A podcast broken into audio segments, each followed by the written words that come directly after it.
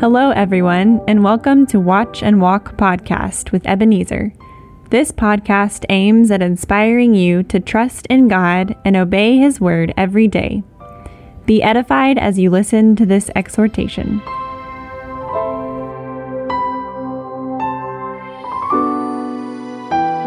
Hello, friend. This is Ebenezer, and I believe you are doing well by God's grace. For the past three weeks, I've been dealing with what I call the fundamentals of the Christian prayer under the topic, Lord, teach us to pray. Last week, I talked about how we should pray uh, based on the teachings and the life of Jesus Christ.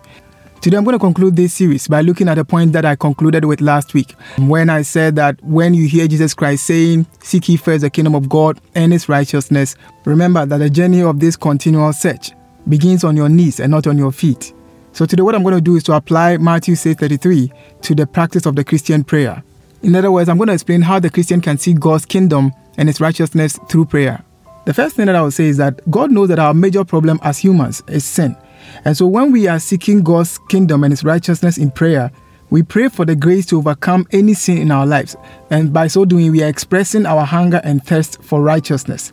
And the good news is that Jesus calls anyone who hungers and thirsts after righteousness blessed and assures them that they will be filled with God's righteousness.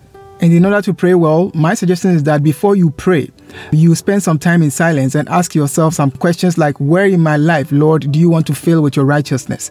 It could be your relationship with your family, with other people, relationship with money, um, any issue with greed or corruption, integrity, immorality, um, the way you treat the marginalized people or poor people, strangers around you. So, whatever it is, I believe God will speak to you only if you listen. And that is why you need to open your spiritual ears uh, before, during, or after your prayer. God always speaks to you. If you are yearning and you are thirsty after righteousness, He will speak to you. Sometimes He does it by bringing a scripture to mind, other times He will speak through a still small voice. And that is what makes prayer a conversation. That's one of the reasons why prayer is a conversation or communication with God. And then when God shows you the areas He wants you to work on, you confess your sins in those areas and ask for His forgiveness. And then you ask for grace and the wisdom to obey Him in that aspect or in those areas of your life. And let me add that this is not a one time event, this is a lifetime practice. And the more you participate in fellowship, in Bible studies, in Christian service, the more you will discover that this discipleship is a lifetime journey. And as you pray for these things, uh, remember what I said last week that whatever you pray for determines what you live for.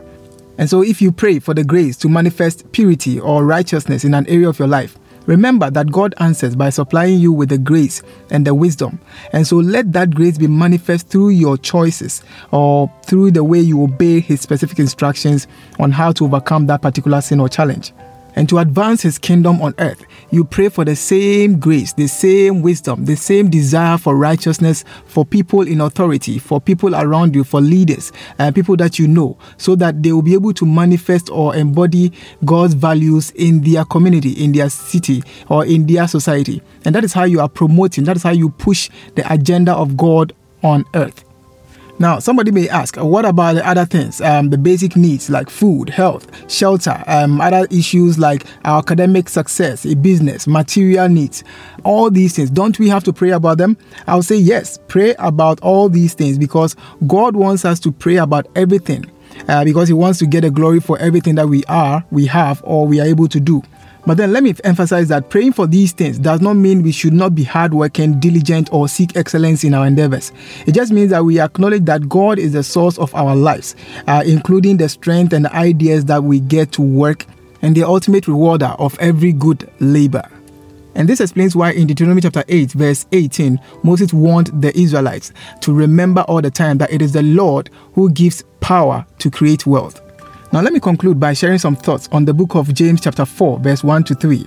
Uh, the Bible says that where do wars and fights come from among you? Do they not come from your desires for pleasure that war in your members? You lust and do not have. You murder and covet and cannot obtain. You fight and war, yet you do not have because you do not ask.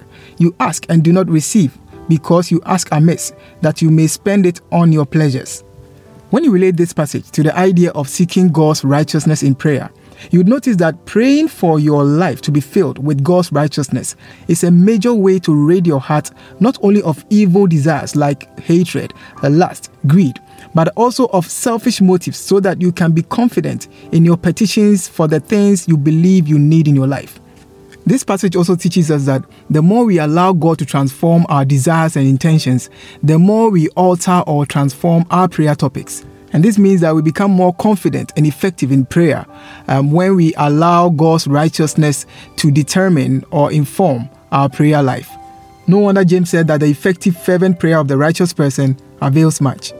One thing I've observed in this um, journey of life is that there are many ways to acquire things or obtain pleasure. Uh, some are evil, some are good. But there are only two ways to walk in God's righteousness prayer and obedience to his teachings.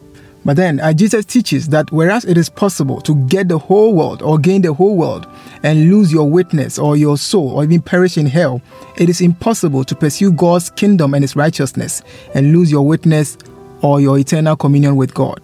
This is where I end my teachings on prayer. And as we ponder these words, my prayer is that the Spirit of the living Lord will teach all of us to pray. In Jesus' name, Amen.